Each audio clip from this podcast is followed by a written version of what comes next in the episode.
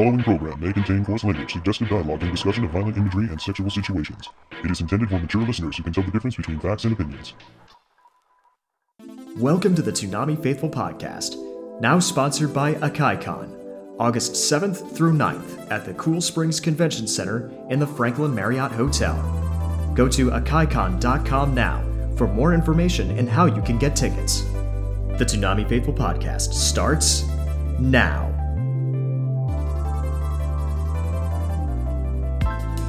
And welcome to the Toonami Faithful Podcast. I am your host, Sketch, and with me I have Paul Obscurlo, the founder of ToonamiPaper.com. and Yeah, Samurai Darrell Maddox. and joining us after a long absence, Duelist, your YouTube Toonami music guru. When the f- you become a guru? No!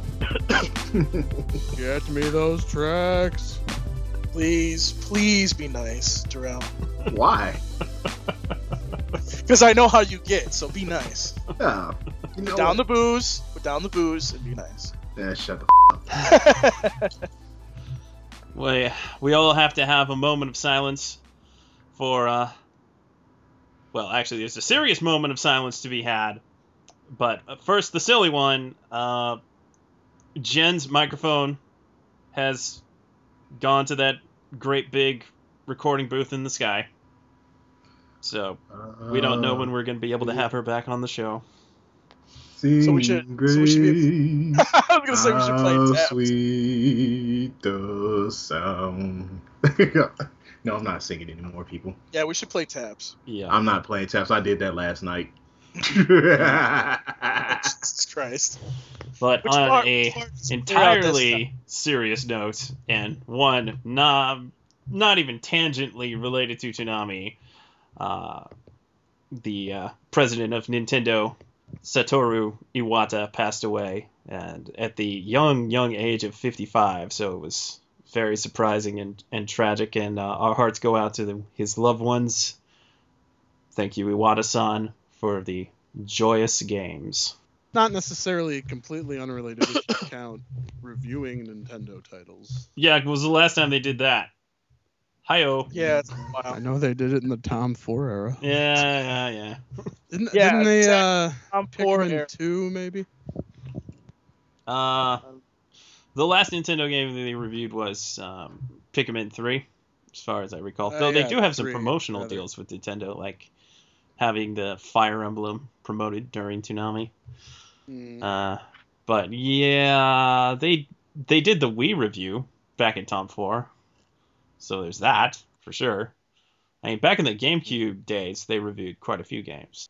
I honestly think that has more of an issue to do with them being able to capture like Wii U and handheld stuff than So they else. say. So they say. Yeah, it's kind of. Oh, the best Nintendo games come out on the 3DS. Well, they can't really capture the 3DS so well for the purposes of their reviews, so they they don't. And I, I don't think either of them even have a 3DS. Like Jason has a DS. So uh, that tangent aside, uh, Toonami had their pre-flight live from San Diego Comic Con, and wouldn't you know it, technical difficulties. No, I think everyone called that probably happening. Yeah, Yeah, but th- I this was even worse because apparently San Diego is just terrible for this kind of thing. Well, that's that's hmm. kind of embarrassing for San Diego Comic Con, though. Like, yeah, I mean, because San Diego Comic Con is huge. It's, it's like they they didn't. I guess there was really no way to know that the way that we would communicate would change so much over time, but still, uh, San Diego's got to invest in some fiber. Yeah, they do. I mean, th- this is just. Uh, I mean, they can go back and they can fix it, Yeah. you know, afterwards. But still, it's there was a lot of complaints. Like I, I could tell you, I was watching pre-flight, and the video was there, and then maybe about five minutes after I had video, the video would disappear, and I only had audio. And I'm like, what? Yeah. What just happened? Like I'm like, Weird. I, and then I Weird had to stuff. go back into the stream to get the video again, and then it would do it again. I'm like, I, I don't understand what's going on here. I, I think the first couple repeats just did it exactly how it was broadcast the first time. Yeah. I, I Where I, I think for a majority of people it cut off at the Parasite title card. Yeah. Yeah. And it just kind of jumped back into when they were doing talking about voice actors. Mhm.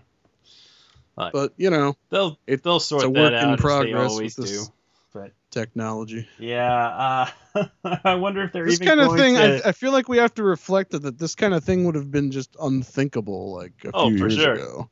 definitely. Right, Yeah, yeah, yeah. The fact that we even get to see it all, see it at all without being there is kind of, you know, nice. Yeah, I mean, just Well- being able to hear it all without being there would be pretty phenomenal. Yeah.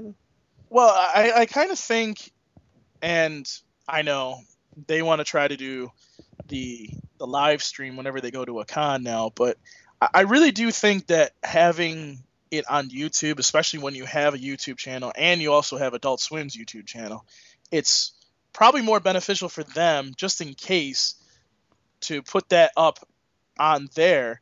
And even if it's just for a week because of legal reasons, just put it up there for a week, you know, and then just get rid of it. it it's it, to me, it's it, it just makes more sense that way, especially since it seems like no matter where which con they go to, they're having streaming problems. Mm. So There may or may not be legal reasons they can't use YouTube. Who knows? Yeah, that's definitely a possibility. I mean, they right, they uh, continually can't- used clips from things they do not have right. the Yeah. rights well, that's to why that's why I figure it's it's Yeah. illegal for them to put it up at the moment. But there again, you know, again, if it's just for a week, I, I can't see why it wouldn't be an issue. Now, there again, they may get copyright problems, but Yeah, Paul, you're not a lawyer. Yeah, I'm not a lawyer. Assume Tr- but I do know YouTube. I We do know Zach Logan those kind of questions, jackass. I do know YouTube though. I can tell you that right now, and, and it's not a pretty platform, that's for sure. Uh, So- yeah, and if they uh, if they had say used any clips from an Aniplex show, gone, just Mhm. gone. Those bots Well- will catch it for sure. I mean, It's it's you know it's let's let's not even get into it. Yeah. Uh, the thing is they they want to do the the live stream so people can all experience it at the same time, but it kind of seems like maybe they should just focus on recording it and getting it up as soon as possible because the I whole live that. streaming thing seems to be fairly wrought with peril. right. And you could still put it up on your pre-flight channel. It's just going to be later. That's all. Uh, you know, you can't. But you You're not going to get it right if you don't experiment it with. Right. And and I'm sure that the, they're trying. I, I can guarantee you that probably Jason's frustrated with this, but you know, Huh? at the same time, you're right. They have to they have to try it and see what's going on, and hopefully they'll figure something out because you know, a lot of people are not liking the fact that they can can't see it when it first comes out. Yeah, You know. well, you know, patience. Little It bit of patience. Um, you do realize we're talking about Toonami here. There is no patience in our Toonami faithful universe. So I- it you seems. know, I have. I have noticed that. I, I have noticed that if you watch Twitter when they're trying to do a live stream, it, it's kind of hilarious. People are Yeah. just losing their minds. It's like, oh, the video came back. Oh, it's gone again. Oh, this is the worst. yeah. This is the Yeah, terrible time to be alive. Yeah, I was just happy to get something, man.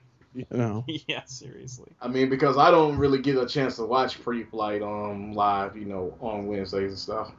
Mm, I'm at work, so I have to watch it later. Right. that's true. Well, usually people get to see it within the, the three days of it being up. So, I mean, it's there for a week, but you, I would say usually everybody's getting it within, like, it comes out Tuesday, so probably by like Friday, everybody's pretty much seen it that wants to see it. So, Yeah, kind of depends. I mean, sometimes I'm not actually going to see pre-flight until uh, Monday, the next week. Hey, Sometimes You I have to watch two on Tuesday, so I don't miss one. it happens. So anyway, about that panel, uh, hmm. was uh, it's a pretty good panel. Well, Yes, it was. Uh, I enjoyed it was the game. Oh, I'm sorry, the Bang game. the bang game. Bang! Scratch that from the record. I'm gonna go ahead and it. That's the other B word. You know- I'd say. I, I was kind of I, I was kind of um, disappointed that they didn't have Sarah up on the stage. Well, Dana Swanson. Yeah, but, Dana like, was I think there, but she wasn't on the. You know, it was kind of a small stage. Yeah, it, it seemed a little weird that they didn't have like at least four people up there, but I know I know for a fact that a couple of the crew weren't there. Most of them were still back in uh, Atlanta, so I think they just wanted to focus on Steve interviewing. Steve. probably Yeah. Yeah. probably. So Which it really didn't seem like an interview. It just seemed like a you know a fluent conversation throughout the whole thing. So well, that's a good interview. Good interview. no, that's that's a good thing. That is a good thing, and I and I enjoyed it. I enjoyed that part. Yeah. you know i mean I, I the only disappointing part that i had was i kind of thought that they might have had some kind of announcement other than parasite but apparently i was Well, wrong To be fair, they probably planned on that being their big announcement, but Sentai probably unknowingly Well- stole their thunder just a little bit. I don't think it was Um, unknowingly. I think it was No. more along the case of Toonami was like, all right, we're going to announce Parasite. And then Sentai was like, well, we got Anime Expo coming up and we want to do a big rollout for Parasite. So could we announce it first? And Toonami's like, yeah, it's your show. yeah and Well, did they did they Now we ever got announce nothing to announce. yep. I mean, it- I think what really threw me off was well, first of all, and I don't remember which pre-flight it was or if it was on one of their Twitters, but they had said something about having announcements at uh, San Diego Comic Con, so that kind of threw me off. But also, what what took it to another level was Funimation the day before announcing that um, Toonami was going to have a sneak peek at uh, Resurrection F. So it's like, so hmm, sneak peek. Does that mean a certain other movie may play? Don't, Maybe. don't care, Battle of Gods. So, but uh, you know, hey, whatever. But sidetrack. I, I, I, I am kind of surprised that Battle of Gods has not made itself onto TV somewhere yet. Well, I, I think that's a money and rights thing, and uh, Toei. Right. Toei's probably holding that up a bit. Who knows? There, there could be Yeah. any number of reasons. I think it would have been probably unreasonable to expect it to be have aired in less than a year from when it came out in theaters, much Right. less less than a year from when it came out on home video. Yeah, I, So- mean, I honestly didn't expect it in like December or I mean, we we were all high flying last December. It was like, yeah, we're gonna get Battle of Gods. It's gonna be awesome. Yeah, we didn't get Battle saying, of Gods, but we got Hellsing nine and ten, so that's cool. and we did, we did get a DBZ movie, so Yeah, they, yep. This is not the, The DBZ movie Broly. you asked for. and and it was actually the one that did the most. Well, there's a shocker. it's Dragon. Ball Z. Uh, I, I'm hoping. I, I know that they've said that they don't want to do movies, and w- we need to get off of this because we need to get to. Uh, yeah, so so far this Or- year they have not played movies when the opportunity has arisen. So Right. it But there's really real no quick- telling if they will play a movie, but if they do play a movie, Battle of Gods would probably I mean- be worth playing. I think I mean, that I- would, I would be a like much to- safer ratings bet than many other things they could acquire to like air once. yeah. I mean, there again. I mean, if they're gonna play only one movie, it should be Battle of Gods. But if they can get multiple movies, they might as well just grab four Dragon Ball Z movies and just go with it, one a week, and try it in December again. Because I can guarantee you, I know that the movies last year didn't do well, but I, I can't. I- see There were a lot of contributing factors to that besides Yeah. the quality of the Yes. At, Exactly. at least this year, I don't expect, and I don't think they expect to air a month of movies in December even. no. No, I don't think they expect to, but if they were to do that, I think a month of DBZ movies is where they have to go with this right now. Um, Suddenly, especially our since, listeners out there are going, "No, shut up, Paul! Give them ideas. I want the regular I mean- lineup."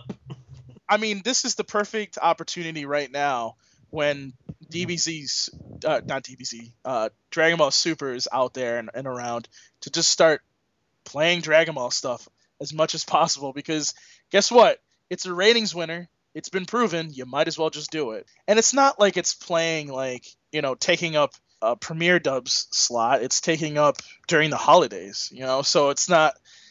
You know, I don't see a problem with that. But there again, we're, we're getting off topic. We need to get to the, the other parts of the podcast here. Yeah, it was, a, it was a neat panel. Uh, I thought they had good choices for their voice actors, though. there certainly was a lot of IGPX love in those picks. Um, Oh yeah, it was. Speaking of that, uh, apparently uh, Chris Sabat wants to be an evil villain to Tom. Ooh, ooh, Have you seen this on Twitter? I haven't seen that. Oh, I'm gonna have to pull this up on my uh, Twitter feed here on Toonami News. Free plug if you haven't followed our Twitter, it's at Toonami News. Might as well say that while I'm looking for it. Gee, Uh, so this is what Chris, because uh, Chris Sabat and uh, Jason were going back and forth because Jason, obviously, one of his choices was Chris. I believe it was number three. Uh-huh. And uh, one of his responses was also, whenever you're ready to introduce Toonami Tom's arch enemy, Tom Leonard 5000, let me know.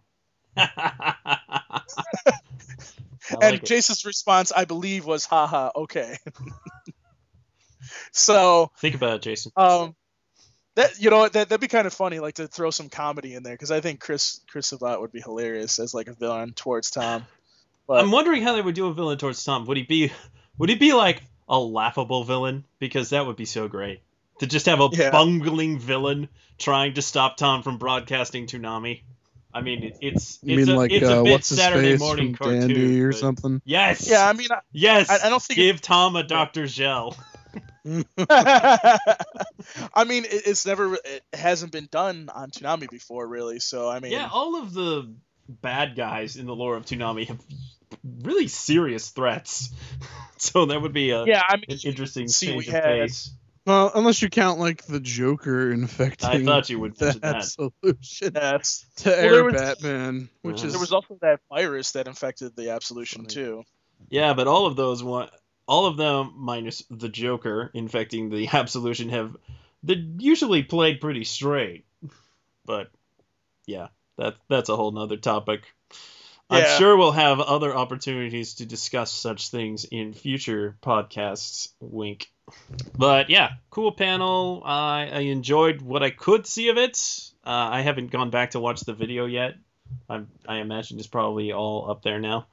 Uh, props to Jason and Gil for their cosplay. Like that Lich costume, man. Yeah. That was Yes. Yes.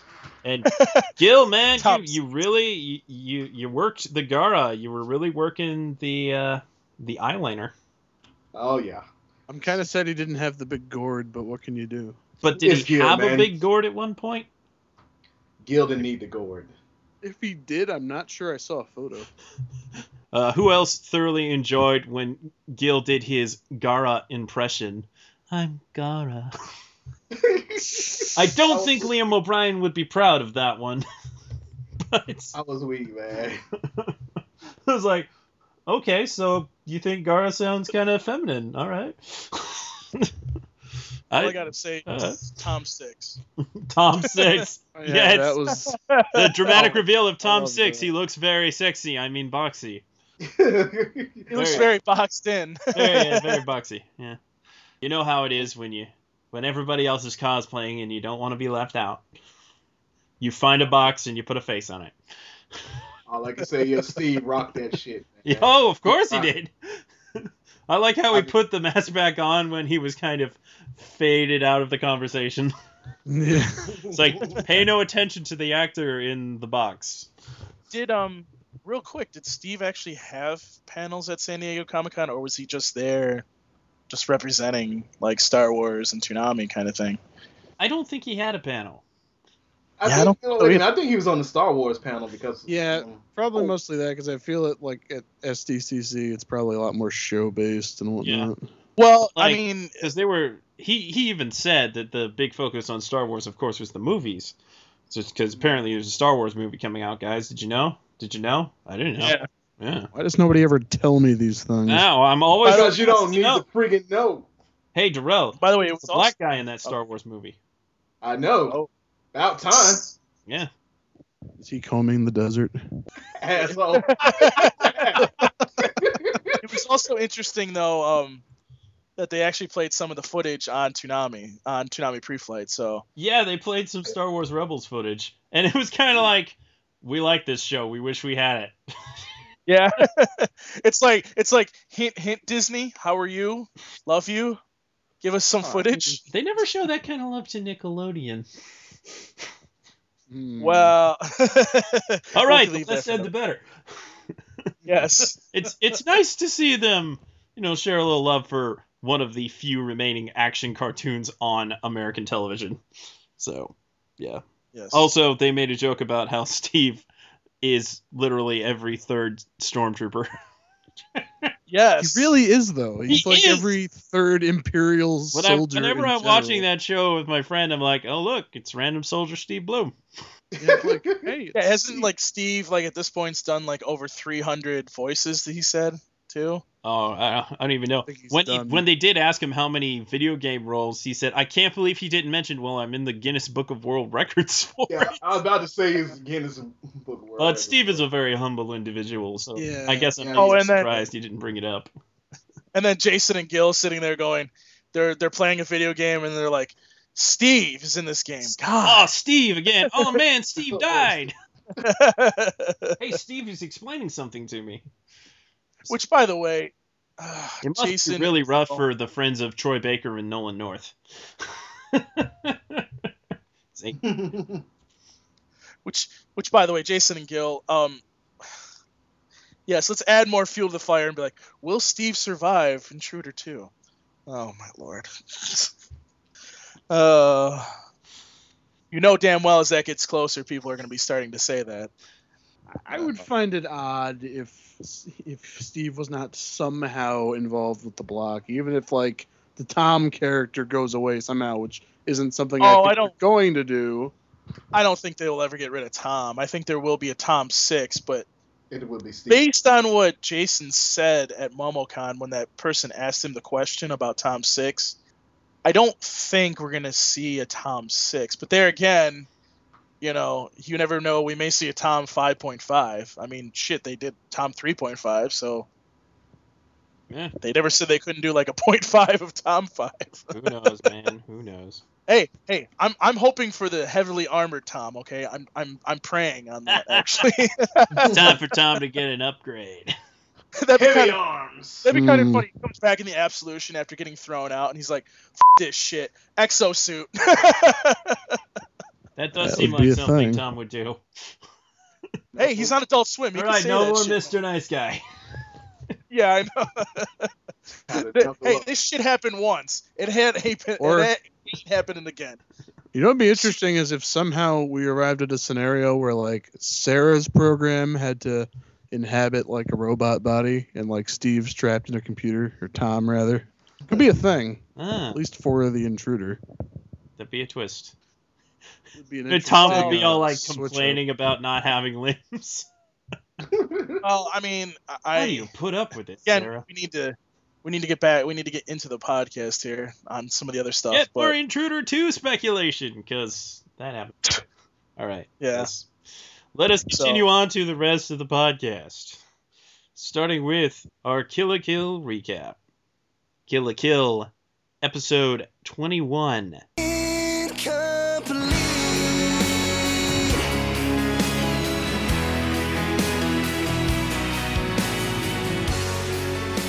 After being forced into Junketsu and brainwashed to embrace the life fibers, Ryuko attacks the Naked Soul. Satsuki synchronizes with Senketsu to stop Ryuko. But it looks like she has quickly learned how to use Senketsu's abilities, but Ryuko soon overpowers her, until the Elite Four step in. Nui arrives and informs everyone that Ryuko has been sewn into Junketsu, and any attempts to rip her out of Junketsu will end in Ryuko's death. After having Senketsu torn off, Satsuki tears an opening in Junketsu, allowing Mako and Senketsu to enter Ryuko as a method to separate her from Junketsu, but Ryuko forces them back out. With Ryuko stalled, Nui exchanges blows with Satsuki and tells her Ryuko cannot be won over to her side. Satsuki states that the fact that Nui has not forked over the scissor blades proves that she is still uncertain of Ryuko's loyalties. As Nui gloats that their efforts have failed, Ryuko throws her scissor blade, stabbing Nui in the back. Ryuko proceeds to rip Junketsu off despite the pleas from everyone that doing so could kill her. And Ryuko then declares she has to take off Junketsu so that she could once again don Senketsu. What a turnover. Yes, it was. Oh, it was so satisfying to see her get stabbed. Oh man, what you talking about? I was like, she got impaled, man. It was beautiful. Unfortunately, Yes, I'm pretty sure she's not dead yet. No, crazy umbrella bitch is not going anywhere. not yet. Seriously, Stephanie Sheh rocks the hell out of that crazy ass character. So this was an interesting conversation that Ryuko and Satsuki had because Ryuko is suddenly all embracing the life fibers. So she's talking about how how it's so great to be under the control of the life fibers, and Scott- Satsuki's telling her how everything that she's saying is stupid and wrong, and it's very very interesting. Good good stuff. Duelist. Did you see this Yes. episode? I did. What are your thoughts? Uh, I've been consistently impressed with the Kill la Kill dub in general. Um, I will say I've enjoyed rewatching it on Toonami. Uh, I did love just the whole face turn. Mako, your voice is so annoying. I can't stand it, kind of thing. You know, just the whole her going in her mind or whatever to try to rip her out of there. I, I particularly like how that scene was done. I feel it was it was well dubbed. Um, you know, more ridiculous Nui stuff. It's just a ridiculous show in general, but I love it.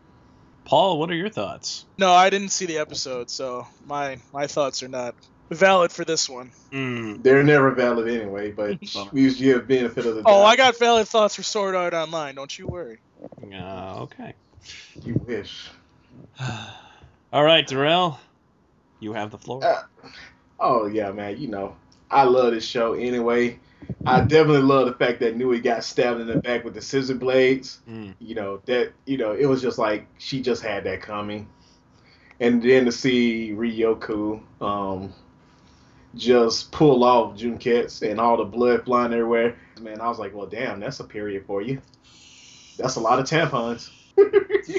Star Starstorm had the same thought, but I Yeah. didn't include it in the talkbacks because she had so many other great ones.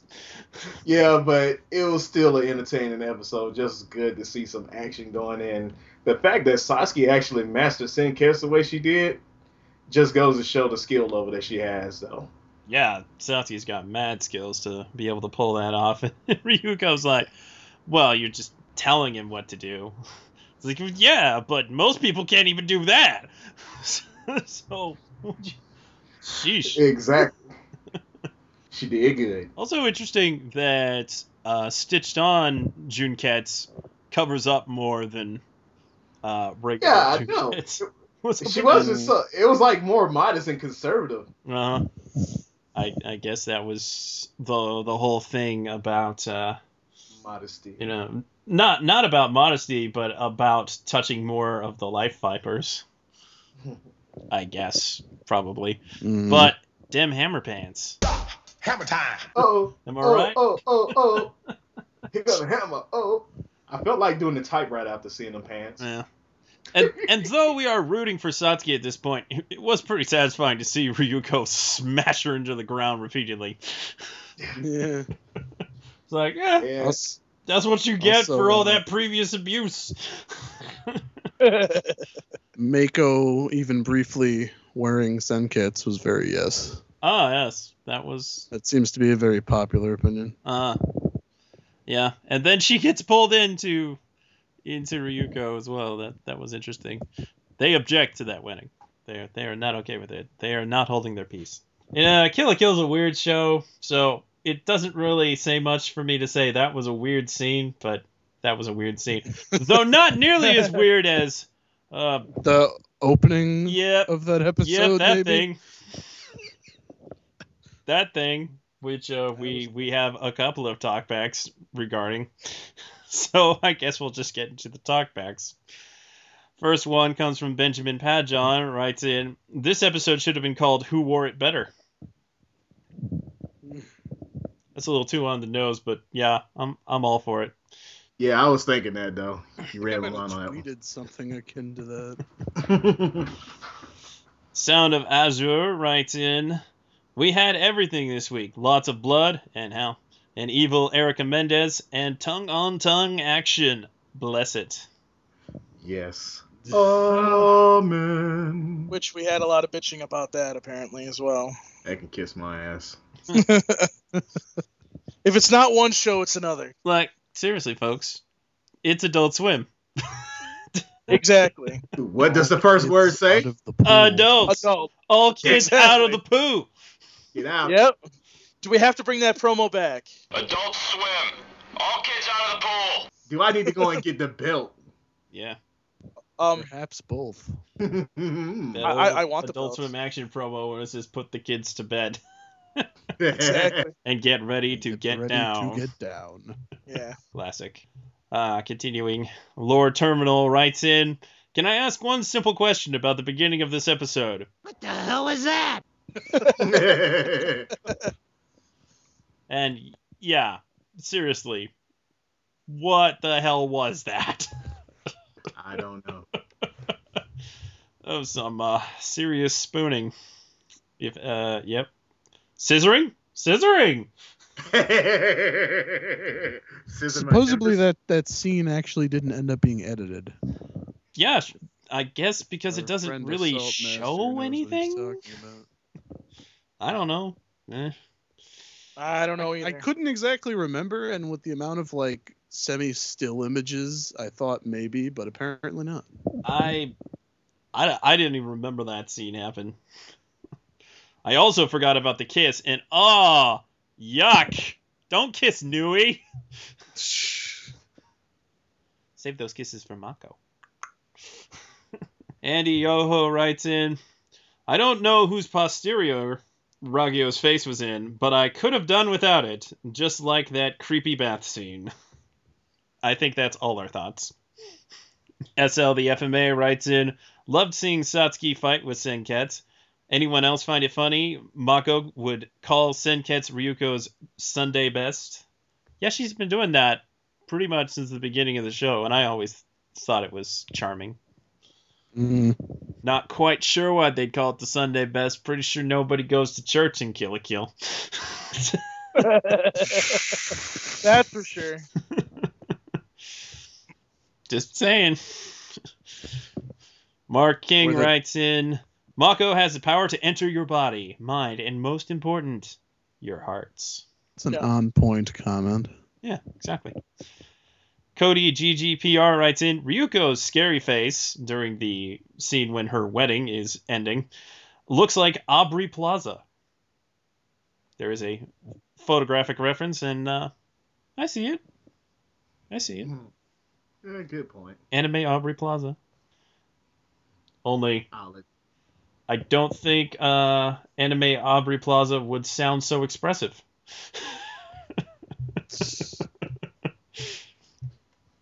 and Demigod One writes in: People encouraging a character of Kill la Kill to keep their clothes on. That's a new one. No, I'm gonna always root for them to take them off. Of course you will. The women ladies, anyway.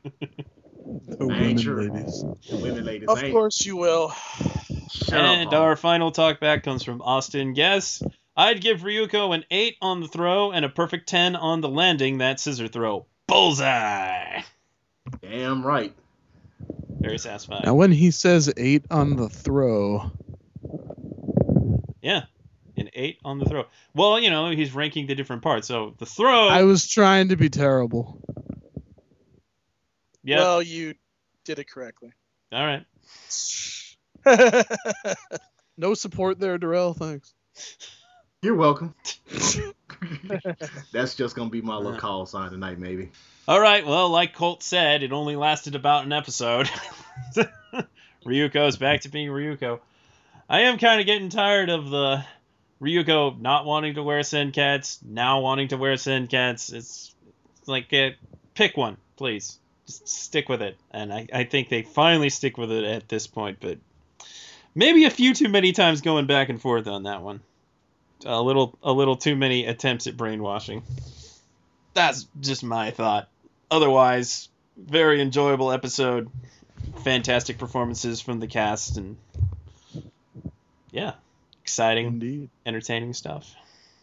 More pissed off Ryuko. It's uh, it's great. Or more like more crazy Ryuko. That that would be more accurate. and more people bitching. Yeah. Pay Uh, no never heed to the peanut gallery. Except when they send in talkbacks. Yes. Please send all of your bitching in talkback form. Not guaranteeing we'll Please- read it, but there's a far higher probability that we will. Please send all your bitching to Darrell Maddox at ToonamiFaithful.com. yeah, I got a lot of shit to tell y'all if you want to know me. exactly. Y'all already know that, so hmm A- after Darrell responds, like they're in the corner, like going, "I need an adult. I need an adult."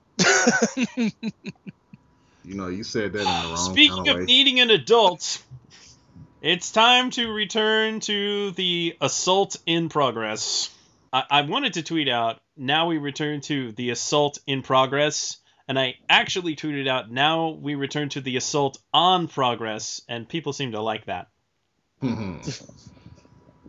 But I digress. Let us continue our Sword Art Online recap. Haha. well now, we call this the act of gaming. But there are several other very important differences between real people and pixels that you should know about.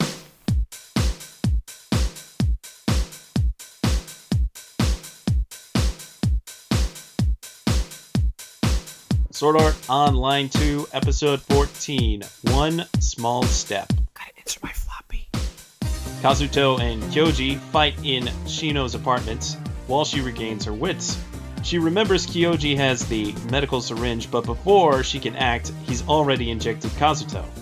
Shino grabs a nearby boombox and bashes it over Kyoji's head, knocking him unconscious. Shino checks Kazuto and is revealed that they find the injection was stopped by one of the electrodes that was used to monitor him while he was diving in the game. Sometime after, Shino confronts her bullies, one of which is carrying an actual gun that she borrowed from her brother. Shino takes the gun from her and fires on a nearby can after disabling the safety, freaking out the bullies. Shino then meets up with Kazuto to get debriefed about the death gun situation. After the info dump, Kazuto takes Shino to meet Rika and Asuna, who have tracked down two people that they feel she needs to meet. Shino is surprised to be introduced to the woman who was working at the post office and her daughter. They thank Shino, and Kazuto tells her that she should not feel ashamed of what she did. Great episode. I like how it ends. I definitely like how it ends. Well, frankly, if you care at all about the characters and you don't like how it ends, well, you're you're not any good. Yeah, exactly.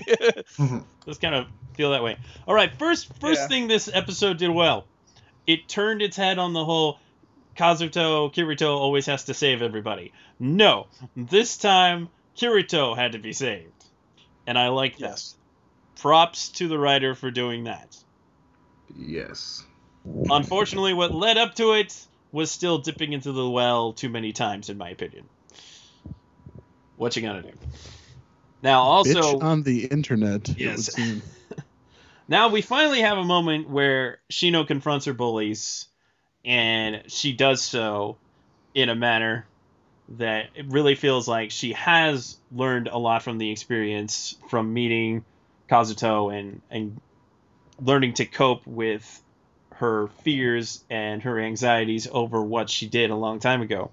And then after all of that even she gets to meet someone who she saved and evidently she mm-hmm. saved two people.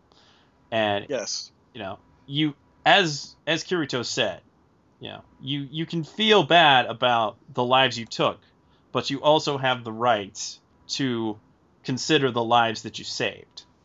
And that's good. That's, you know, that is a good ending to this storyline. There Yes, were it is. there were a few bumps along the way, but it was definitely a good end to the storyline. And further proof that Shino is just a really well written and well developed character. I agree. I would certainly agree. And quite frankly, I was very pleased with at least both of those scenes you were just talking about in the episode, showing her developing as a character more. Mm-hmm.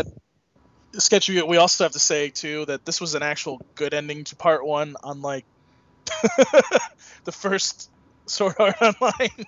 Yeah. the first ending of an arc in Sword Art Online was kind of like, yeah, we're out of the game. Wait, Asuna's not out of the game? Oh well, that sucks. well, no, it wasn't that. It was more or less like they beat the boss in less than a minute, and it's like, mm, feel like this should have been a little bit longer.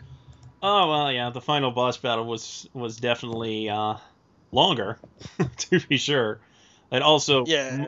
m- generally better paced, which Yes. is definitely Feel, a uh, problem that they had in the first at least half. somewhat less Deus Ex Machina as well. Yeah, yeah, Yeah. there was. I will say, rewatching this episode, the whole "oh, you had that thing on from the hospital" Yeah, made that's- me roll my eyes a little bit. That's that's like really, if you're gonna play that, why not just have him not succeed at using this?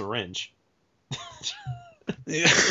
Just like have somebody kick it out of his hand. No, well, no, no, no. I, I to to your point, sketch. I think that was so that we could have somebody saving uh, Kirito, Kazuto in this case. So instead of like him saving somebody else, and then it being like, oh, well, I guess it didn't puncture him. You know.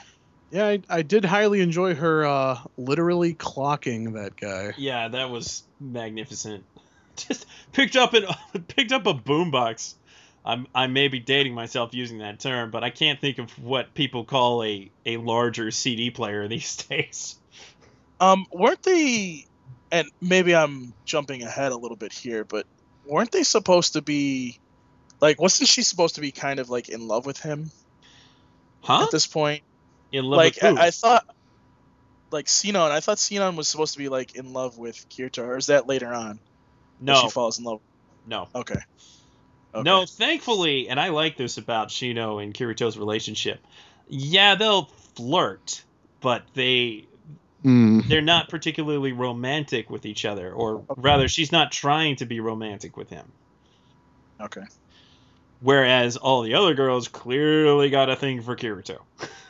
In fact, it's possible that I, I don't remember, and even if there was something, I probably shouldn't spoil it anyway. But the most romantic they might get is when she puts that grenade between them and gives them up. yeah. Yes, the grenade That is hug. fantastic. Love the grenade hug. That's that's just a great great way to end that scene, though not a great way to end a game tournament. Still wondering why people cheered for that, but maybe they Yeah. cheered because it was over. So here's a thought: Do you think that uh, she ended up splitting some of those winnings with uh, him because he Oh, yeah. technically didn't put in any of his information? Oh, that's a good It's a- question. They Uh, both won the tournament. uh, Oh look, tell that we don't know the answer to. who knows? How surprising. Let's consult the book. Where's Colt? The book does not matter. How many So, times I gotta feel like- Information in the show, it doesn't matter. I feel like we should give our thoughts because this is the end of part one of Sword Art Online Yeah. 2. but, but before we get to that, they had that long debriefing and they talk. They this is a questionable way to wrap this up because this is information that maybe they should have sprinkled over other episodes and not just slam you with right at the end because it's interesting information. I suppose some of it would be uh, spoiling plot elements if it was revealed too soon, but yeah, it's it just kind of feels mm, dissatisfying to have it tacked on right where it was. Yeah, I think we're just gonna go ahead and read the the talkbacks before we give our thoughts on the entire Death Gun arc Mm. because there's a few things that I jotted down here in the talkbacks that I do want to discuss, but Okay. I think it'd be more organic to do so after reading it and rather than going back to it. So here are the Right. talkbacks. There's not that many. Certainly. Not surprised. SL the FMA writes in I'm usually one not to complain about plot convenience, but that scene with Kirito not getting hit with the drug was stupid. Even a professed Sword Art Online aficionado can realize that that, that was stupid. Kind of hard to disagree with that. Yeah. I'm not disagreeing with it. But when uh, when I heard Michelle deliver the line of, about Sinon finding the sensor, and she's like, "There's this weird thing on your chest," and I was like, Kirito should have said, "Yeah, it's a nipple. Guys have it too." well, sketch. How do you know they didn't do that when they were in the, the recording booth? I How do you know that? I didn't that? don't. I hope they did something like that. I can only wonder what bloopers came out of that. Uh, Yeah. I recently heard the Kill la Kill bloopers, which were freaking hilarious. oh man, I I I, I really I hope have to find those still. Oh man, I hope there's a good version of that released at some point because they are That would be just awesome. so funny. Uh, difficult to hear at times. Mhm. just so so funny. Great stuff. So Abigail, who is now going by Star Overlord, previously Starstorm, says, "Sao, why do you feel the need to try to make us sympathize with a rapist? That's not how it works." Damn right. It doesn't. Now, while I agree with her points, in this case, Shino had a long existing relationship with Kyoji Shinkawa. She obviously cares about him and about his mental well being. So I don't think they tried to make them sympathetic, it's just what what they said kind of sounds like they're trying to make it sound sympathetic. Right. You, you want to say something, Paul? Yeah, I, I was gonna I was gonna just interject real quick. I think what this episode also did well too, and we need to point out, is that it kind of explained why he was as crazy as he's, as he was, because and it and it happens a lot. So it, it's kind of like other than the maybe rape scene or whatever, you know, him going crazy and almost raping her or whatever. Um, they, they explained that, and that's the good part. They actually gave us some detail. Thank you, finally. Um, that when his brother came out of SAO, you know, he was telling him all about this, and because he looked up to his brother so much, you know, he wanted to. It, it seemed like he wanted to please him in a way, or not maybe please him, but like prove to him that you know what what am I looking for here? Like he was like worthy somewhat, I guess. Like he could do the same things that his brother did, mm-hmm. and it, it was it was it, it- was interesting in that part to see. Okay, I, guess maybe we're trying to get some kind of sympathy, but I, I don't really see that as sympathy. I see that more as oh, okay, we're explaining why this character did it because as we know, not a lot of detail from the book, and I know Darrell, you don't care about the book, but right here is a perfect example of okay, this is something that we should have known, and now they're finally explaining it. Okay, that's fine. That that makes sense to me. Okay, and I and I think that did work. I didn't feel that it was like being giving sympathy. I felt more or less it was explaining why the character was the way he was. Mm. And my point is that Shino still cares about this guy, and that's that's fairly realistic. I mean, if somebody in an abusive relationship, there was a long relationship with somebody, they're they're still gonna care. They Right. they may even be willing to see them again. So that's actually very realistic for her to be willing to see him, and also to uh, she's kind of processing why he did it and Right. And hoping that he can get help. right and, and i think that's also- that's the good part is like he, she's trying she wants him to get help she doesn't want him to just fall to the wayside and continue down this evil path so to speak she wants him to not be that person she wants him to change you know and that's that's a good thing because of their the relationship that they had you know Mm. maybe maybe the person that she knew was not the the same person but Mhm. you know, there again, this is the person she knows, so she wants her friend, and possibly we could maybe go out on a limb and say maybe they were kind of best friends, kind of.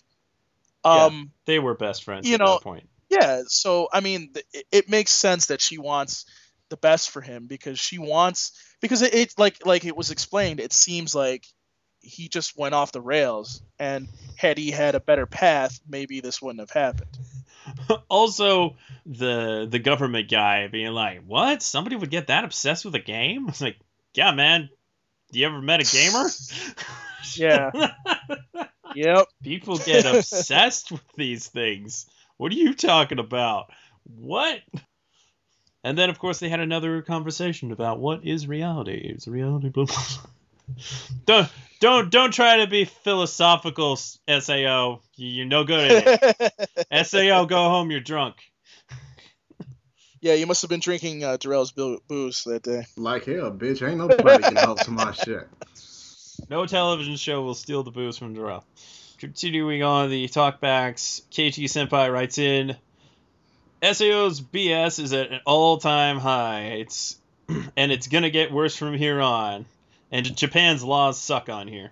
Japan's laws I, I think that's in reference to uh different age laws and Mm-hmm. uh, Well, Yeah. you definitely that, that's one thing that I've been saying on Twitter and I think also on this podcast, especially when we, the first time SAO was on Toonami.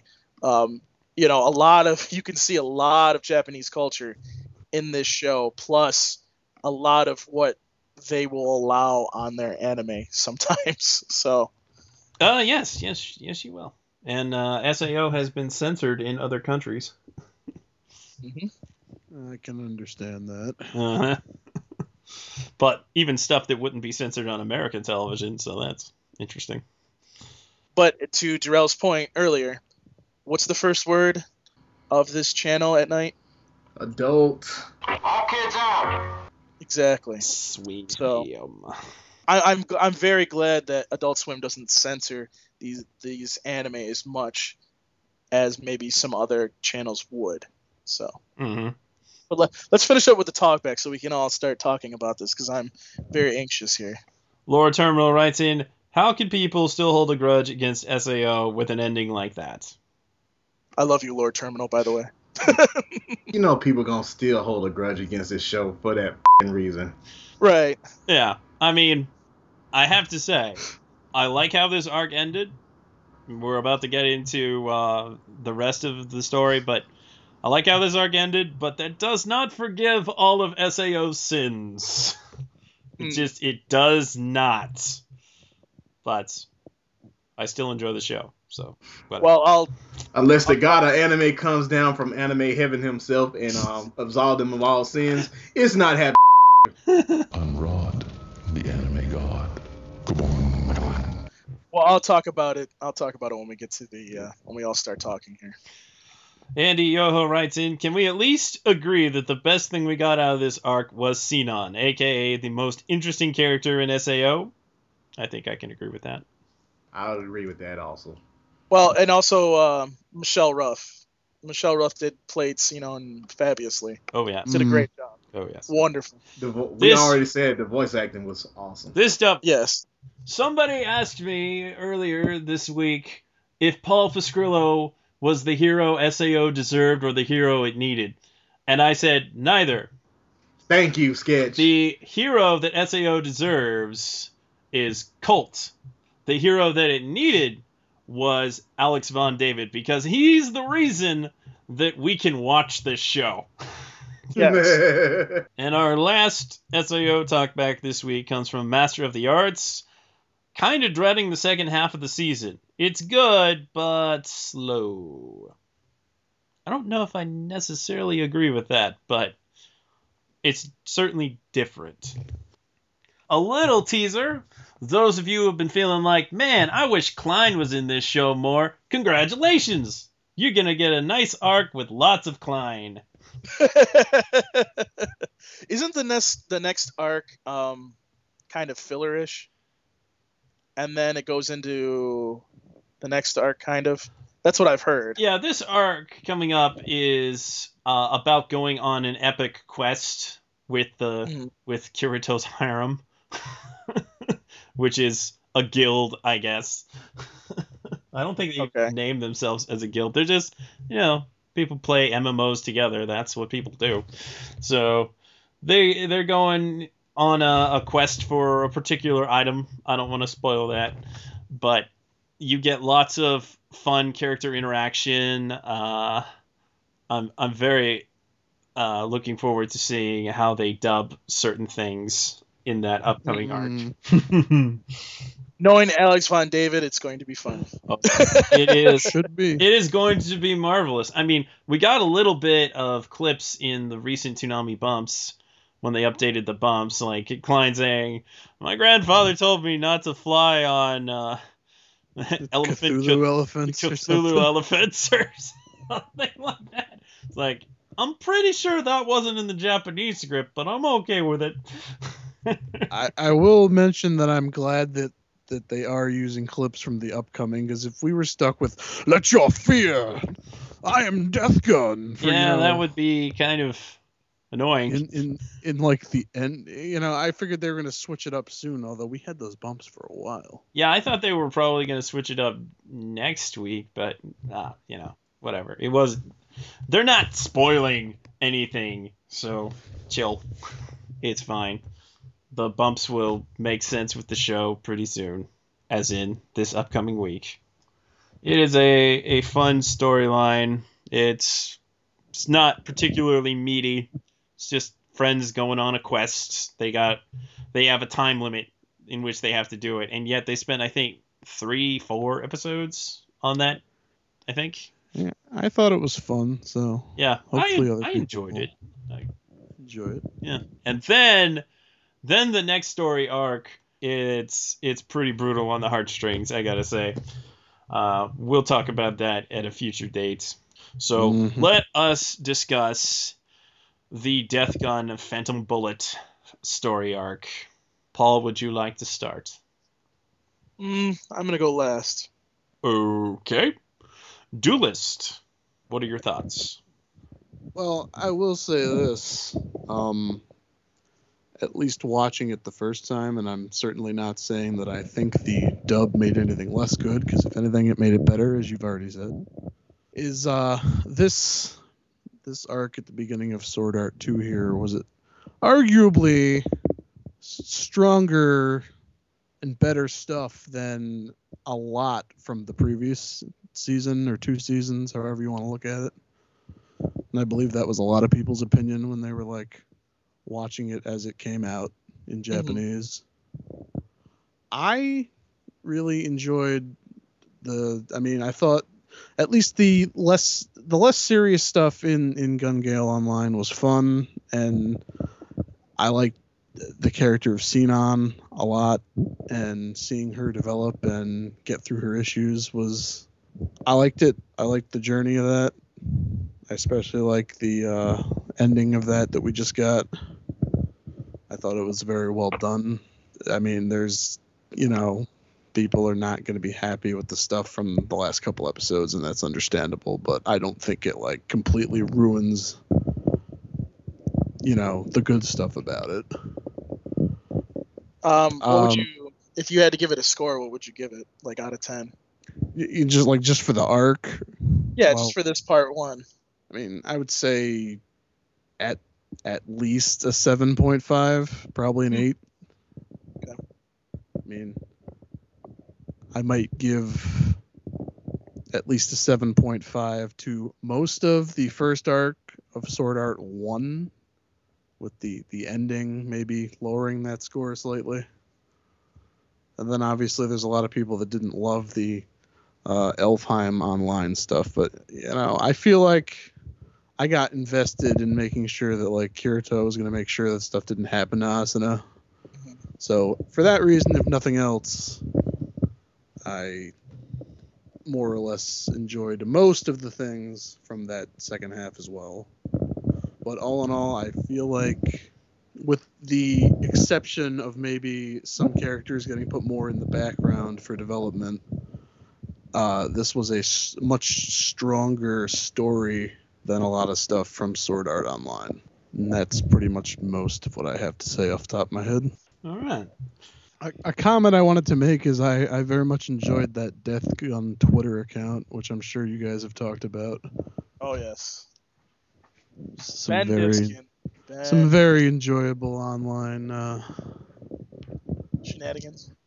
i- i- in general, I've I've enjoyed the various voice actors tweeting along with the episodes for you know various shows. I think it's a a fun interaction for all involved.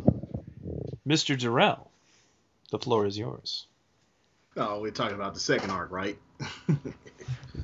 We're talking about Death Gun, Gun Gale. Sword, oh, yeah, well. Sword Art Online Part One. Sword Art Online Two Part One is what we're kind of talking about. Yeah. Yeah, Shut the hell up, Paul. No one cares about what you have to say. Oh, no. Oh, I'm taking away some of your booze now. You ain't taking away shit. Yeah, but I actually did enjoy this, um, the Death Gun art. Minus the rape scene, you know, that that was just, you know, just too much for somebody like me to deal with. You know, and we had our talks about that. But overall it was pretty good and entertaining because this is the first time, you know, you see Kirito out of his element because he was not good with ballistics, aka firearms. And somehow he just finds a way to get a sword. It's a beam saber, but we all know what we really want to call it. And of course, you know, Kirito fires his super waifu beam, and you know now he steadily builds onto the harem. But I would say the saving grace for this, as I have said many a times, is the voice acting was so great in it that it really did save the show for me. You know, I don't dislike Sword Art Online. It's just that one particular scene that just I just couldn't get with it because I was like, it's overselling it, you know, and it was kind of gratuitous in a certain way, and it was kind of I would say that it kind of played to like some, you know, you you do have some people that's actually into that, and I'm like, no, this is not what you need to be showing, especially on something that's, you know, that you're showing late at night, and you know that you still have the possibility of kids watching this. Overall, though, I still enjoyed the um you know, the Death Gun art because of the voice acting and the animation was real pretty. And that's all I have to say. Well, as I already mentioned, I really like Sinon as a character. I think uh, her interactions with Kirito are just fantastic, at least the majority of the time. How they kind of hate each other at a point and then they gradually become friends again. Uh, it's it's a little contrived at times their relationship and why they're even hanging out, but yeah, I, I'll go with it. Uh, I think the character of Death Gun was a compelling antagonist. I liked that he had such mad skills that he was actually hard for Kirito to beat, but not to the point that he has to totally hack the game in order to beat Kirito, like previous antagonists did. Yeah, he was still pretty hacks. There's, there's no doubt about that. He uh, he was definitely cheating in some way, but it was it was definitely a more compelling fight because they had a duel. They had an actual duel, and it, uh, you know, it slowed up at times, but there were some uh, good surprising moments in it. I do feel like it was a little too late in the game for Kirito to be really coping with his anxieties over all of his sins back in SAO, but it did work for this storyline even though it, it took a little bit of suspension of disbelief that he would not be uh, having his PTSD sooner. But uh, as as I said when we were talking to Alex, I, I feel like he was really uh, tunnel vision when he knew Asuna was out there in danger and he wanted to deal with that before kind of decompressing over his whole situation at SAO. I agree. But uh, yeah, I, I really enjoyed the fact that Kirito was a lousy shot. it's a nice change of pace. I really enjoyed that Kirito needed to be saved. I I like uh, the interactions between Kirito and Sinon a whole whole lot, and uh, I I did enjoy the kind of uh, the clash between Death Gun and Kirito. And even though the mystery kind of ends up being sort of meh, the mystery up to that point was compelling enough to to drag the narrative along and There was certainly some great action sequences. The show always looks good. The animation's just stunning. The music's fantastic. But story wise, I felt like they built a strong framework overall. There are a few things in it that I wish they didn't do, as we have discussed. But overall, I kind of feel like it has maybe less highs than the first season of Sword Arts, but also far less lows. And overall is a enjoyable watch that isn't too aneurysm inducing, except for a couple of scenes. What would you give it for a score? Probably 7.5, maybe a 7. Yeah. Darrell, Darrell, I don't think you gave it a score. What, what would you give it? Um, I actually have to give it an eight point five, man. You know, Wow. Wow, we're kind of all kind of in the same realm. That's, that's well, weird. you know, it lost points for you know that Yeah. situation, but I like I said, I don't dislike SAO two or SA, you know, sort of online, but you know, there, you know, some of the stuff is generic and hacks, but overall, I still enjoy watching it, and you know, SAO two because of the voice acting, that's what really gave it. You know, the reason why I was able to give it an eight point five because the voice actors were excellent in it. You know, I, I- I gotta say, like, I would like to see Bryce and Michelle do more material outside of SAO. I actually think they they have a very good chemistry together, even though obviously they're not recording with each other in the same booth at the same time. Mhm. It just seems like there's a good chemistry there. Yeah, but you got to give Ben Diskin big props for being Oh, yeah. though. Yes, you do. Yes, yes. He, he was And you got to give Alex props. You got to give Alex props again. uh, We're not trying to suck up to Alex. We're being serious here. Like for coming up with how Death Gun um, would talk and everything. Like that's, I mean, and the Twitter account. We have to mention the Twitter account too. I mean that that was I mean, that some was fun brilliant. viral marketing. right. Yes, it was. All right, so the reason I wanted to go last was is I wanted to obviously talk about the series, but I wanted to go above and beyond that and talk about a little bit more about that stupid episode. Not so much, but something that I think is important that we need to talk about.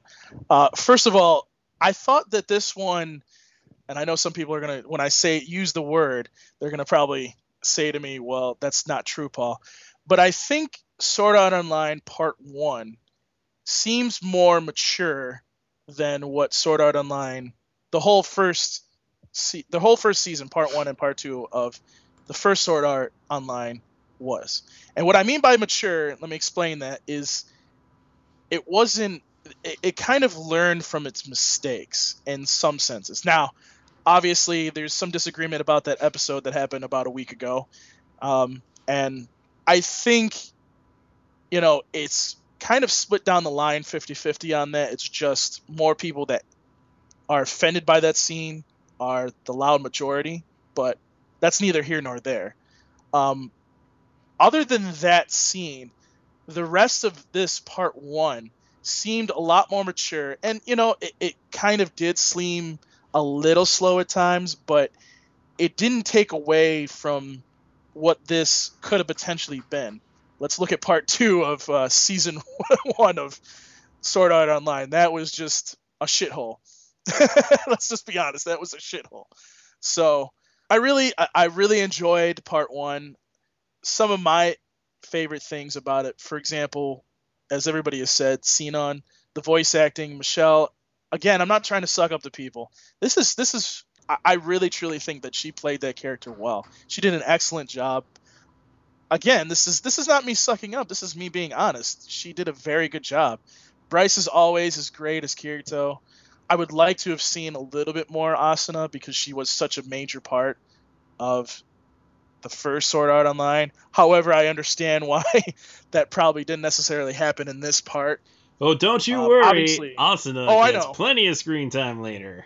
I've heard, I've heard, yes. So, and I've heard that it actually gets a lot better. Some people have told me it gets better, and I believe the people that actually tell me that, and not the people like, oh, it's it's just a shithole for the rest of the series, because they probably just hate on the series. But I also like the fact that Kirito had to be saved this time. I also liked how, um, they brought in the skill set that Kirito had in the other game, and he was able to use that in this game because I think it wouldn't have made sense for him to come in and even win Gun Gale Online with Sinon if he didn't have that skill set because I think that as you had said, Sketch, you know, he couldn't shoot anything. so for him to be like come into this game and not be able to use a sword is kind of stupid. You know, I, I just overall enjoyed this whole part. I would have liked to have seen, as Colt had pointed out uh, last week, a lot more information in this part, uh, explaining a little bit more. I don't obviously want you to spend several episodes doing that, but you know, just maybe a little bit more explanation would have been great. And you know, even though in my opinion it wasn't a rape scene, I feel like even the inclination of putting something that was close to it in there and would set off a firestorm that's still going on on Twitter probably right now as we speak on this podcast, you know, um, that should have been done and that's kind of why I give this like an eight out of ten. That's why I said that on Twitter. Uh, I thought this last episode too was kind of the best way to end this and to also bring it all together and get Sinon out of that funk that she's in because I feel and I haven't seen it. I haven't seen the sub of this, so I can't say, but I feel going forward her character needed to have this in order to be stronger and maybe I'm wrong about that. I, I, don't know what you guys think, but maybe you know I, I think she kind of needed this to be a little bit to be stronger going forward.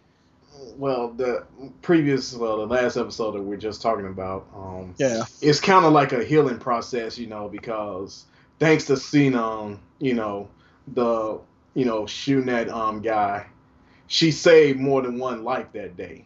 Right. Despite the cultural differences, you know, with Japan, you know, because the child is supposed to be innocent, it's rather, you know, better for the parent to lose their life than the child to take the life of somebody, you know, based on their cultural values. You know, in America, it'd be something totally different. Child be seen as a hero, but right. it's still, it's still some consolation to Sinon that this woman that she say, you know, if anybody has seen the woman, spoiler alert, the woman was pregnant, so she saved mm-hmm. this woman and her child, you know, that was in her stomach. Right. So, so you know that that some gave Sinon a little bit of measure of peace because you know where one life was taken, two were saved. Like they say, you right, know, there's right. a saying in you know in the scriptures, you know, you save one, you save a thousand. To your point too, it, it's interesting. The one thing that I like about Sword Art Online is it kind of gives you an insight to another culture in the world that we don't always get to see. You know, we don't always get to see some of these these things that happen in Japan that are perceived as a bad thing where we would perceive it as a good thing. As to your example, Darrell, you know, a kid saving these people, you know, is a bad thing, I guess. But in America, you'd be you'd be rewarded with money. You'd be rewarded with probably a medal or two. You know, you'd get some awards. I mean, that is, that is the one thing that that's very interesting about this show because it, it brings that Japanese culture into it. And while yes, as Americans we disagree with uh, some of that stuff, we also kind of it's kind of one of those learning experiences. It's like, oh, really? They do this in Japan? Like, oh, that's interesting. You know, because you you don't always get to go outside of what we know, and that kind of part of the show that kind of reality of the show for me is the most interesting part of it. But um, the one thing I, I really want to touch base on, and I think after we talk about this, and I personally don't want to talk about it anymore on this podcast, um, is this whole like firestorm of people taking it to a degree of where this is this was a real life event that happened. This is something that cannot be tolerated. It needs to stop. Blah blah blah. Because I've seen some people on Twitter like making it out like this actually was something that actually happened in real life or something and i'm like looking at them like what are you doing? Also when i tweet something from like two days ago and then it's retweeted and it sets off another firestorm you know it, it kind of has to be said that i think people are taking this as a reality and it's not a reality okay?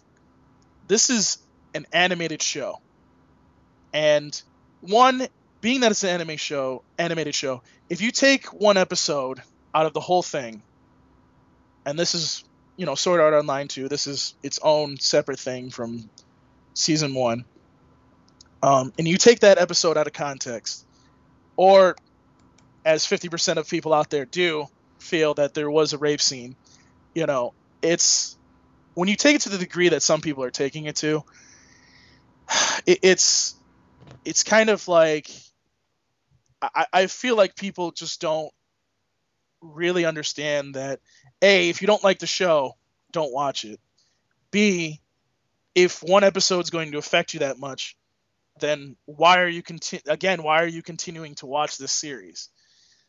You know and also this is not this is not real life. Real life is a lot shittier okay I mean, look at the stuff that's going around us. I, I mean, I could mention several different things that's going on in the in the world today, you know, that are more important than some episode of Sword Art Online too.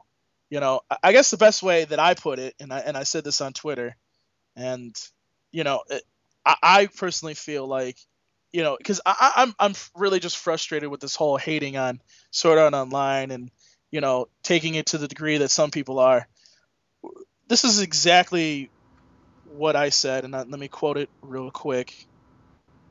God, I have so many tweets over this stupid Sword Art Online stuff. Okay, so he- here's what I said. Personally, I feel as if people are taking this way too far. It's over. It's an animated show. Move on. Trust me, real life is way more is way worse. Okay, guys, we're talking about an anime here. Yes, Japanese culture is a lot different, and they do put a lot of things in their anime that we're not going to agree with. As I also said on Twitter, if you guys want to make a change to a series like this, and Sword Art Online is a perfect example of this, because pretty much this is going to continue to keep going until the books are done. Um, you guys need to stand up and make a change. Now, some of you have said to me, well, how do we make a change when this is over in Japan. It's made in Japan, you know, Japanese culture, blah, blah, blah. You start by simply just doing like we did with Toonami, you know, sending an email to Aniplex of, U- of the United States. You know, don't be rude about it, like some people are, but, you know, just say to them, hey, look, I don't appreciate this being done in Sword Art Online. I don't know if there's anything that you can do but I would appreciate you guys at least looking, at least telling the people at Aniplex overseas to maybe tone it down or do something different than what's being indicated in these scenes. Because the fact of the matter is, just like Toonami, we can't make changes if we don't say something. Okay? I feel like some of you and this goes this goes for Kill la Kill because I've seen the same thing happening and we could be here all night talking about that too if you want to change, you have to say something. You have to open up your mouth. And in this case, you have to take pen to paper or computer to email. Let these people know your displeasure with these things. Let these people know that if these things are happening, I'm not going to buy your Blu-ray or I'm not going to buy your DVD or I'm not even going to watch your series because of it. Because I feel like there's a lot of Sword Art fans out there, but because of these scenes that happen, it just ruins it for those people. And you know, in this case, this is where I this is why I'm saying that again, you guys out there that feel like these scenes are very offensive to the degree where, you know, you don't even want to watch this series anymore, you should stand up and say something. Be appropriate about it. Be nice about it.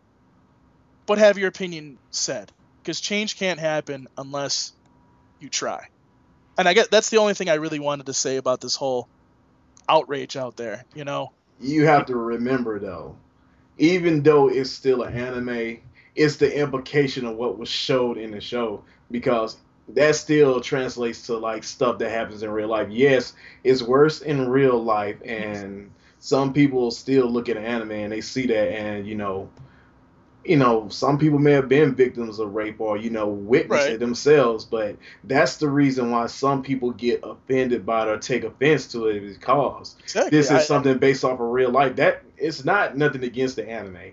It's just the point that it relates to real life, and that's that's that's the reason why. and I'm not disagreeing with you there. What I'm saying is, is we need if that if that is the way that people are feeling. If they see that, if they see a certain scene is that hat is that right there exactly what you're saying, then you need to reach out and express your concerns to Aniplex and to these other companies out there that have an anime on Toonami or even on a different network or a streaming service. You know, the only way to change these kinds of things is to say that. And you know, unfortunately, it those kinds of scenes that may be important to the anime may have to be taken out. And that's that's the way it has to be. And if it offends a lot of people, then that's the way it has to be. But, you know, in order to get those things done, you have to say something. You know what I mean? Like bitching on Twitter is not going to get you anywhere. And You know? more importantly, attacking other people is not going to get you anywhere. Exactly. Exactly. Especially the creators of the shows and the people that actually, you know, broadcast it. That's the wrong way to go about it. We tell you to be respectful about a lot of stuff. Right. Now, y'all know I talk a lot of shit over Twitter.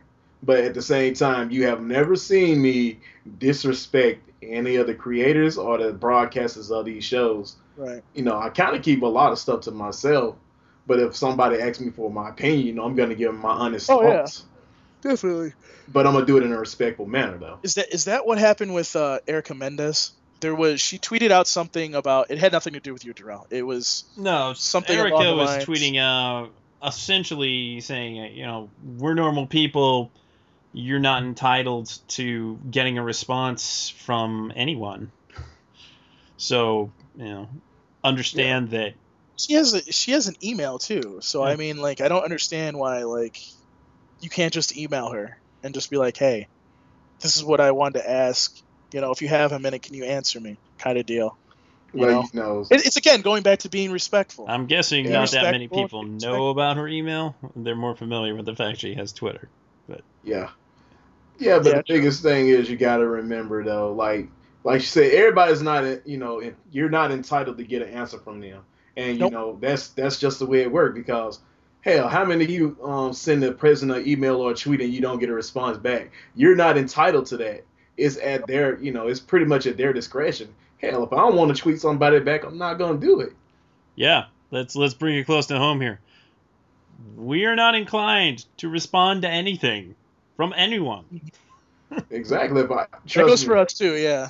if I don't want to tweet you back, I'm not gonna do it. You know, and if, but if you piss me off enough, you know, I might tell you to go f- yourself or go to hell. And by the way, by the way, telling us like telling us we did something wrong over and over again, the only thing that's going to get you to get that from us is us blocking you. it's like seriously, like you're if you're trying to make a change about something that we're doing, like we continually ask you, and, and I saw I'm sorry to bring us into this fold, but I think it's kind of important to say this too while we're at this point. If there's something you don't like about what we're doing, we've told you several times. There's an email, not just the podcast email, but there's sketches email. You know, there's also sketches ask, which a ton of you don't don't mind going on there and bashing whatever on on his ask. You know, if you have an issue, you tell us. Don't be like, oh, you did this wrong. Oh, you did it again. Oh, blah blah. It's blah. like, look, obviously when you do that, you're either lazy or or you're Asshole? trying to make us look like assholes. You're trying to. And we don't we don't have to deal with that. Exactly. Like if you have an True. actual concern, email us because even our level of professional, which is not very professional, I might add, it- it's it's just not professional for us to discuss those kinds of things in public. that's I how. ain't telling you shit. Well, yeah, that too. But I mean, We gonna lie to I'm- your face. Face. I, trust me, I will sit up here and I will lie to your face just to let you, just to give you a vote of confidence that, yeah, this is what you think was said, but guess what? That wasn't what was really said. Or either I'm just not gonna answer you at all. You y'all forget what my former profession was. killing people. No, bastard, I was a medic. I repaired. Oh, okay. So you so you beat them and then repaired them. I got it. Gotcha. Piece of shit. but um, Yeah, so I think we're I think we're done with this. Yeah. Yeah. So but it doesn't I, I don't want matter to talk what about anyone's opinion is about a cartoon. It's not a worthwhile reason to go at each other. It just Exactly. isn't. There's more important things in life than cartoons. So you can have an opinion. I mean, you can rant as much as you want, but don't be assholes to each other, please. No. That's all I Sit. ask. I mean, I know I'm an asshole to my co-host, but in a nice way. yeah, That's um, I- I I debatable. remember- yeah, exactly. I, I, I, I love you, Sketch. Love you too, Bay. All right. I, I remember you sending me a certain award in the mail, Darrell. Uh, hey, is Duelist still here? I know, man. Yeah, You got I- quiet. Just kind of been letting Paul talk. You know, you could have jumped in at any time, Duelist. Well, one thing I did kind of want to add that's related is yeah, everyone is more than entitled to have their own opinion about anything. But I, I feel like there does come a point where you've definitely made it clear that you don't like something. You probably don't need to mention it every two seconds. exactly. Thank you. I, I Especially that. if it's like in a completely unrelated context. right. So, I like, mean, how was your day? Well, Sword Art Online sucks. yeah, I was like, I swear, I've at least seen some people that are like, well, Sword Art Online still exists How's the family so my doing? day's Sword Art of a Online sucks. Well, I mean, Just, Allison kind like- of does that, but she does it in a hilarious way where it's not bothersome. like it almost got to the point where I just wanted to stop like talking about Yeah. Sword Art on Twitter in general because they- that goes to my point again. Like, if you do not like a series, don't watch it. It's there's there's a TV remote. There's a power button. Just hit power when it's on, and you don't have to watch it. I mean, don't get me wrong. I want your ratings so that Toonami's awesome, but At don't the same your time, tweets either. Yeah. yeah, I mean, if, Hey, if- tweets of love too. Yeah. If if you want if you don't want to watch a show, I'm not going to tell you not to wa- to not to watch it or whatever. But I would also appreciate you not being like, you know, I hate this show, I hate this show, I hate this show. If that's the case, don't watch it. Turn off the TV when it's on. to, Don't watch. Yeah, To- if you don't like Little Blue Girl, don't watch it. to directly quote someone. I'm not saying you can't fanboy or be critical of something, but as I've stated before, don't keep harping on something. Let it go. And if you think Sword Art Online is the greatest thing since I don't know what, you know, Alcohol. you can you can say you like Sword Art Online, you can praise it, but don't get it bent out of shape when other people don't agree with you. Exactly. I mean, I didn't bitch at y'all when y'all talked about Bleach. Yeah, exactly. Hell, Well, I Bleach even is made. awesome show, so I mean, I made fun of Bleach, and I love the show. well, there were some times where you actually had to make fun of Bleach, but then there was this like, you know, I again, make fun of One Piece and Ninja Turtles. Yeah, exactly. Oh, you can't help but make fun of Ninja Turtles. There's been so much Exactly. crap that's come Well- out from that. Yeah. Well, and Yeah. you know what? We got two we got two Sentai shows coming up. Who the hell knows what's in those? Oh, Akame ga Kill is good. I have a pretty good idea of. Uh, yeah, I've seen front all of of, Parasyte. Um, well, Very excited that that's coming, by the way. yes, wonderful news. Yes. Speaking of, we need to get. Yeah, that Dual, news, I think. Duelist and I and uh, and Soul, we were keeping up with Parasyte as it was airing and was exchanging By the way, we- notes fairly regularly. We can we can now put on that shows that we want on Toonami. We can now put Log Horizon as a possibility on there. Yes, you can. for all those for all of those of you out there, yes, I will finally say Lo- Log Horizon is on the board to be a show that's selected. Okay. I want Book of Bantorra. It could be on the distant horizon. Ha! nice. I like that one, Duelist. Yep. Yep. All right. All right. I'm Uh, still yeah, hoping. I'm still hoping that we, uh, Uh, 4 a.m. slot so we can get more shows. But you know, Man, we have you gotta stop so saying times. the 4 a.m. slot. What you mean is 3 a.m. 3:30. 3:30 a.m. Yeah, yeah, yeah. I'm sorry. You're, I do say that. I you're apologize. confusing the viewers. I'm sorry. I The mean listeners. the listeners. Nobody views this. Yes. Boy, I sure str- am enjoying looking at that Toonami Faithful podcast icon. I am viewing this. Very sweet logo. Yeah. Yeah. Well, it is a nice logo. yeah, you can thank Hush for that, by the way. Shout out to Hush. Oh, thanks. Oh yeah. Thanks, Which, Hush. the way- Which, by the way, because I'm sure we're getting very close to house cleaning here, because yeah, um, we uh, we've gotten to a thousand likes on Facebook, even though two people decided to be shitty and unlike the page after I said that. But Womp, womp. Wah, wah. But sorry, we already got there. So hmm. Yeah. um, I think they probably got mad about the piracy thing that I said. You know, when I responded back. no, no, no, no. Like there was a thousand people today, and I and I put out, I tweeted, I, I put it up on the Facebook page, which tweets it out too, that we hit a thousand, and literally within ten minutes, two people unliked the page. I'm like, really, really? People That's will just be spiteful. spiteful. Yeah, it's just like really, like you're gonna unlike a page because I said that. That's Some kind of people stupid. just want to watch the world burn. My bad, man. I I- I, I- unliked it just cause you said that though. you would do that. Yeah, I you would, would do do that.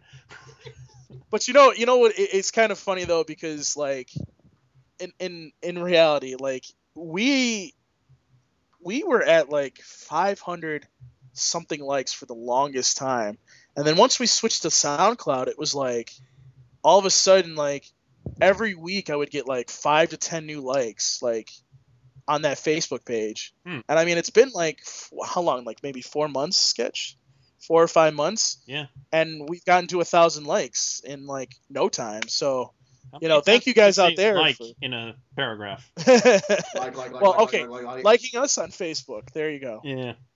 Um, but Yeah. thank you guys for doing that. Like, it, it's very appreciated. I think I will reward you guys. I have an idea. so, I don't have any anime, so I can't give you any of that. But I have an idea. I we think got you all guys. the anime. Yeah. Especially the rest. So, I, I own have any- no anime. well, Darrell stole all of it, so Stole it? Allegedly. allegedly. There you go. See, duelist. That's the reason why you fucking do today. don't defend him, duelist. The hell he will. Yes. So, thus ends that arc of Sword Art Online, which was full of some great action, some very hilarious interactions between characters, uh, a little bit of uh, introspective thought, and uh, a, a fair amount of BS. Let's be honest. Yeah. and Death keep it Gun, 100. a truly amusing antagonist. Yes. A pimp named Death Gun. It's just hilarious to go from a pimp named and then like all of a sudden to death gun. yeah, you know, I really Death Gun liked in the in the most recent Toonami uh, show lineup promo, where they essentially had a pimp named Takarada responding to what Death Gun says. That's He's all like, "What was that?" and hooray, hooray that a pimp named Takarada is in the new Kill la Kill bump. Huzzah! needs a giant mecha crab. You just forget jealous hell he you ain't got the money for a giant gold mecha crab. I am a little jealous of that. Actually. I who wouldn't be? I don't know what I would do with it. Probably get it stolen by Darrell and then he go like level a city or something. I would attack its underside for You know me so well. Probably little Rochester. what'd you say? Right. Well, there were other things that aired on Toonami this week, believe it or not. Really? Michiko. yes, the yeah, Michiko did air. Still being a pretty kick-ass show. Oh, definitely. Told you, it's Brazilian bebop. You gotta love it. You gotta love it. The goodie this week was a music video by I will probably mispronounce this Shabazz Palaces. Shabazz. Yeah. They showed it during uh, not the most recent pre-flight, but the one before that when they gave a little preview. So you know, neat music video, interesting visuals, decent song. Oh, it's all pretty good. Didn't end up playing until Naruto Shippuden, however. It's probably a time issue. What you gonna do? when they come for you, bad boys. Oh, bad. bad boys. Oh. Yep. So here's the miscellaneous Toonami talkbacks. Uh, a couple from Star Overlord. Oh, how I wish other shonen protagonists were smart enough to hit the bad guys while they were too busy talking. Hmm. That is in reference to DBZ Kai. And yes, you gotta love that when uh, Jeice and Burter are just trying to figure stuff out and Goku's still like, boom! You are leaving yourself wide open. he did. He did leave, leave himself wide open. I actually had fun with that episode that last last Saturday, man, That's because I was making I made so many references, it was ridiculous. like, oh man, what he did to Recoome looked like it hurt. I know. And then what he did to Burter. Oh, oh man. Purple Comet Crush was their first single, Yeah. man. Also, uh, Goku, uh, yeah, you're you're lucky the Senzu Bean brought your son back to life, because his neck was snapped. I just, Kind of not wanna- sure how he managed to swallow, but well, there's a there's a right. hilarious YouTube right. video that I came across recently. I forget the title, but they get to essentially that scene where Goku arrives with senzu beans, and I think he's gonna take one, and instead Krillin's like, "Hey Goku, uh, why don't you share that with me, buddy?" And he's like, "It's the last one, Krillin, so better make it count." And then he chokes to death on it. that's, And it is fantastic. I also oh, Well, you enjoy when Recoome tries to eat the Senzu Bean as it's flying through the air, but he can't. I know. He's got the messed up mouth with no teeth. I know, went straight through them goddamn gaps. it's marvelous. That was truly marvelous. That crack does kill, man, and you know, Recoome was ass up, face down. I guess he was waiting for Frieza to come in and take that. He also looks like a total hillbilly. yes, he does. I know. And Yeah. red some bitch. yeah, absolutely. So good, good times with that Dragon Ball Z. Uh, another one from Star Overlord. Hana is pretty lucky to have Spike Spiegel for her dad. We all said it. Yeah, that was Yeah. definitely the Twitter joke. As soon as I the saw that picture, I was like, Spike? okay. I wonder if that's actually intentional or if it just kind of ended up that way. I could see it being intentional. It might be. I think it was intentional. That's pretty great. I was like, no, man, I she's showing the picture to people. Just pretend this picture is my tits. Yeah, that was that was a great line. It's like, nah, I haven't seen that guy around. It's like, yeah, no, I haven't seen that guy since months ago when Cowboy Bebop got pulled. Too soon, sketch clearly. Mm, Too soon. I'm crying now. Yeah. Speaking of Michiko and Hatchin, our next uh, talk back, Mike Jin X89 says, I just heard the original Alphonse Elric say, Tig old biddies. I wish I was making this up. That wrong with tickle bitties. Just makes you want to honk 'em. Honk honk. I'm kind of sad that the bump featuring that line only got to air for like two weeks. That is sad. Yes. That is. What you gonna do? Yeah. I'm surprised they updated the bumps for Michiko and Hatchin. I thought they would just stick with the same ones, but I'm honestly surprised that they didn't just change them all that night that it joined. Would have made more sense. I but- guess they probably were just busy. Yes, I- because That stuff does take time. Yeah. And now we have a double play from Japhis and Craig. Uh, first one from Michiko and Hatchin. Given her poor performance when it counted, I'd say Hatchin's 23 shoes were LeBron's, not Jordan's. yeah. I was like, what the hell is she doing with a pair of J's, man? like, damn, this kid got fucking J's and I never owned a pair in my life. And the other one from Japhis. Sanji's fantasy of mermaids was ruined by Mermaid Man's twin sister. The, everything with that was just freaking hilarious. w for Wumbo. Yeah. It was uh, it was truly marvelous his reaction. As Star Overlord also said in a tweet, Sanji's alive, but his dreams are dead. Mean, You'll Ugly find that ass Sanji's dreams die pretty often. Yes. You know, I put it like this. She was an ugly ass mermaid, but a beautiful ass manatee. Oh, that's kind of nice. Not really. Fucking sea cow. oh god. Oh god. My observation is okay. So when mermaids get old enough, they they have legs. So Ariel, you dumbass, you, you, you should have just waited instead of going through all of that. I mean, particularly in the Disney movie for sure, but also particularly in the book where it's so much worse. Yeah. Yeah, Little Mermaid, Keep- not a happy story as a book. Yeah. Hans Christian Andersen f***ed us all up. Ugh. Just very, very disturbing. Sad. Not, not happy. Not, not, No. not a Disney ending. If you know what I No. mean. But even then, it's like you could, you, you didn't have to go through all that, honey. You just, just wait it out. Also, don't get married at 16. What's wrong with you? She was 16, the only 16. I loved her so.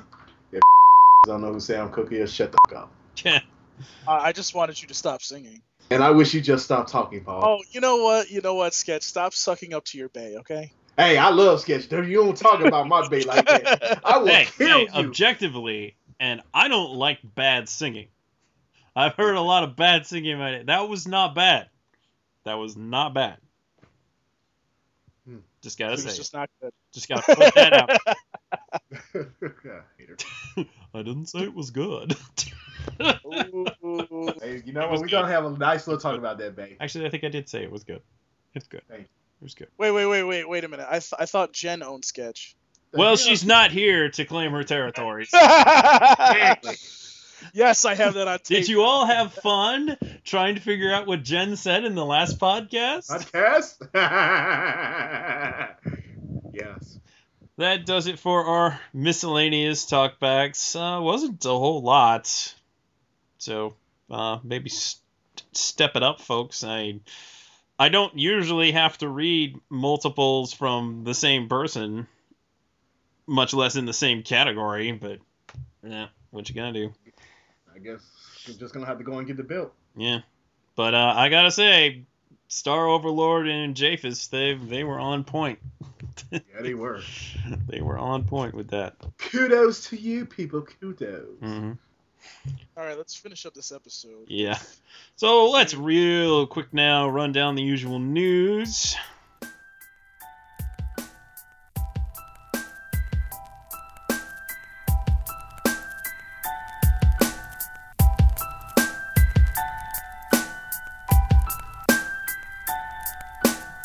From Facebook, Twitter, and the official Toonami Tumblr, this is Toonami News, powered by ToonamiFaithful.com.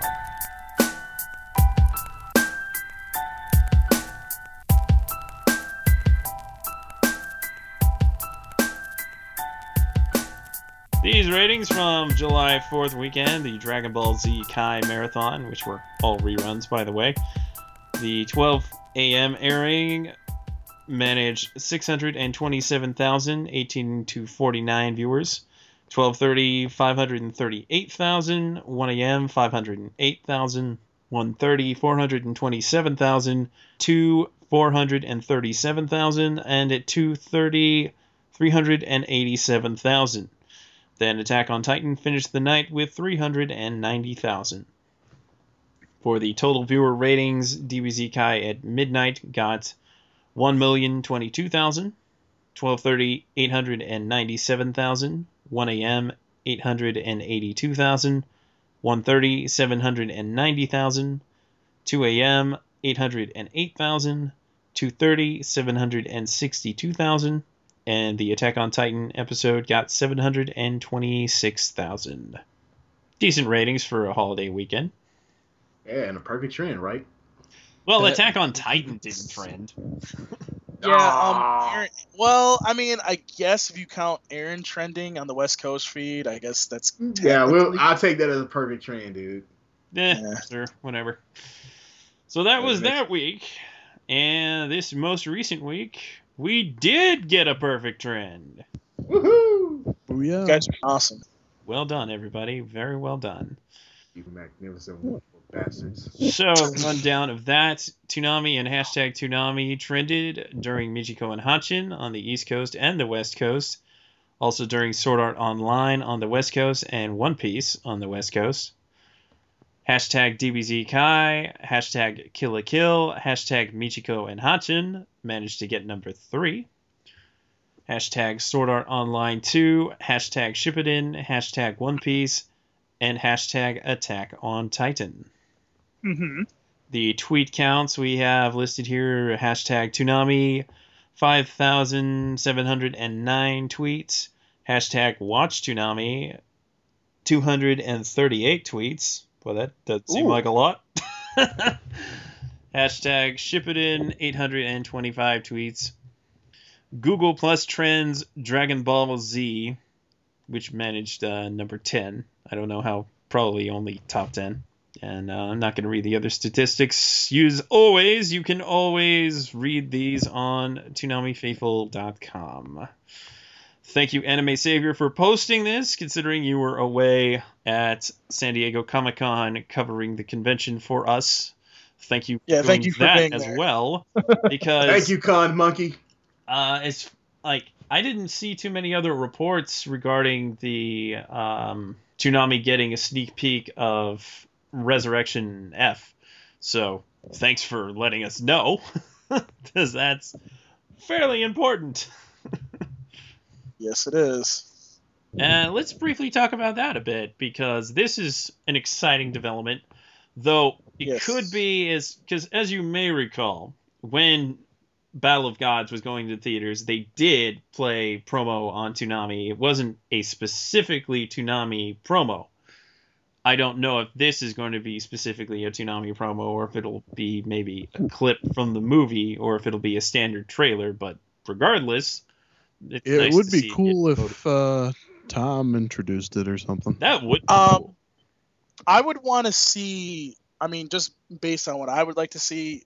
Remember what they did with the Amazing Spider-Man 2? Something along those lines. So what, like promote it with a yeah, promote it. short, and better about it a little bit. cartoon? Yeah. That would be cool. I would like to see them do that. I Yeah. don't know if Funimation has the bankroll for that. They're not Well, I exactly mean- Sony Pictures. I mean, they did.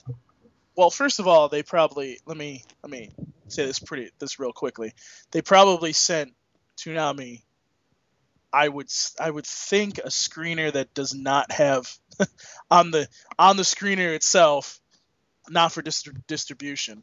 Oh, um, so they probably have a bunch of footage. Um, and that's pretty easy for them to do. And I, I, I so I can't see them not doing that.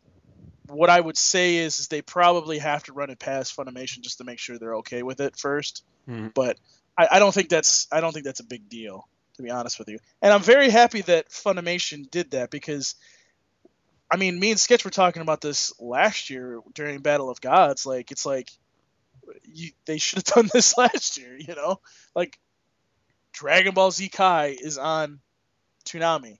well, obviously it wasn't at the promoting- time, but it was coming. We knew it was coming. yes, it was coming. Yeah. I don't know, So but there's definitely no excuse not to do some pimping on this this time. oh yeah, of because Pimp, DBZ pimp, Kai pimp, is pimp, the pimp, king pimp, of Toonami pimp. once again, so you gotta. It just makes sense. It What a does. twist. So that's something to look forward to in August. That's the August August first. Yes, I believe that was. Um, August first is what they said. So, Yeah. Um, so August first is the week Kill la Kill ends. So we'll probably actually. Oh, we might. We probably will get a double thing then. Dragon Ball Z and um, a uh, promo for Akame ga Kill. Yeah. Oh yeah. They would have to play a promo for They have that night. Yeah. Mm, should be a good night of Toonami. All right. Well, we have already recorded for a while, so I'm gonna go ahead and save these emails that I have on deck for another podcast. and Sorry, we've uh, we've shared all of the particularly relevant news between our conversation about their panel earlier and bringing up the uh, the preview for Resurrection F. So that's that takes care of that. And that means it's about time to get out of here. Yes. I'm gonna go ahead and just So, read this real fast since Okay. you're still barely with us, Paul. What are you talking about? I'm still. Shut up. I'm gonna read this. I will be quick. Don't worry. That's It's what like she a- said. Anyways, uh, email us podcast at toonamifaithful.com. We don't need to explain it. You should know it by now. Uh, rate and review the podcast on iTunes and Stitcher. You can follow us on our main feed, which is soundcloud.com slash Toonami Faithful Podcast. Again, just briefly, you can like us there. You can follow us there. We would like you guys to follow us there. We, we're still waiting to get to 200 followers. We'd like to get over that. Um, you can comment on the podcast there as you're listening, which I would love to hear live feedback while you guys are listening to the podcast. And you can also download from there as well. So if you don't want to, if you don't have any other services, you can do that. You can like us on Facebook. It's facebook.com slash Toonami Faithful Podcast. Follow us on Twitter at Toonami Podcast. And you can tumble with us on Tumblr, ToonamiFaithfulOfficial.tumblr.com. And as always, if you've missed an episode, you can go to podcast.toonamifaithful.com for all the episodes, including the exclusives as well. And um, you guys already know about our Patreon. If you guys want to help donate and help us out, it's patreon.com slash Toonami Faithful Podcast. Patreon is spelled P-A-T-R-E-O-N. So, it is time to get out of here. Duelist, where can I find you, sir? You can find me on Twitter at Heart of Sword 75. Check my YouTube channel for rare Toonami tracks and promos at youtube.com slash duelistg and feel free to an- ask me any questions on ask.fm at ask.fm slash Heart of Sword 75. Darrell, where can they find you besides the bar? Uh, you can always find me on Twitter at ukami underscore samurai seven at twitter.com. I also have an ask that's ukami ask fm slash whatever it is. I, I always screw it up, so which I love doing anyway. And if you want to email me, you can do that at Darrell Maddox at tsunamipaper.com. Bring it on, bitches. Sketch, where can they find you, sir? You can find me on Twitter at Sketch1984. You can tumble with me, sketch1984.tumblr.com. You can ask me questions on ask.fm backslash sketch1984. And if you have any comments or suggestions for the podcast, you can send those to sketch at ToonamiFaithful.com or podcast at ToonamiFaithful.com. And Paul, where can they find you? Well, you can find me on Twitter at Paul Pascrillo. You can find me on Instagram. It's instagram.com slash Paul Pascrillo. And you can also ask me questions. It's ask.fm slash Paul Pascrillo. Ask me whatever you want. Just realize that if you're a dick, I will not answer your question. So that is it. Well, guys, thank you again for listening to the Toonami Faithful podcast. We certainly hope that you guys enjoyed us. Please continue listening, and please just keep letting us give it, giving us your feedback and letting us know what you guys would like to see. And if you want a future guest, let us know that as well. Speaking it for this of guests, we won't necessarily reveal who, but we've got a couple coming up. Oh, yeah, baby. Jesus Christ. That's it for this week's podcast. Peace. We're out. Deuces and kisses. Can't do shit to me this time, Jen.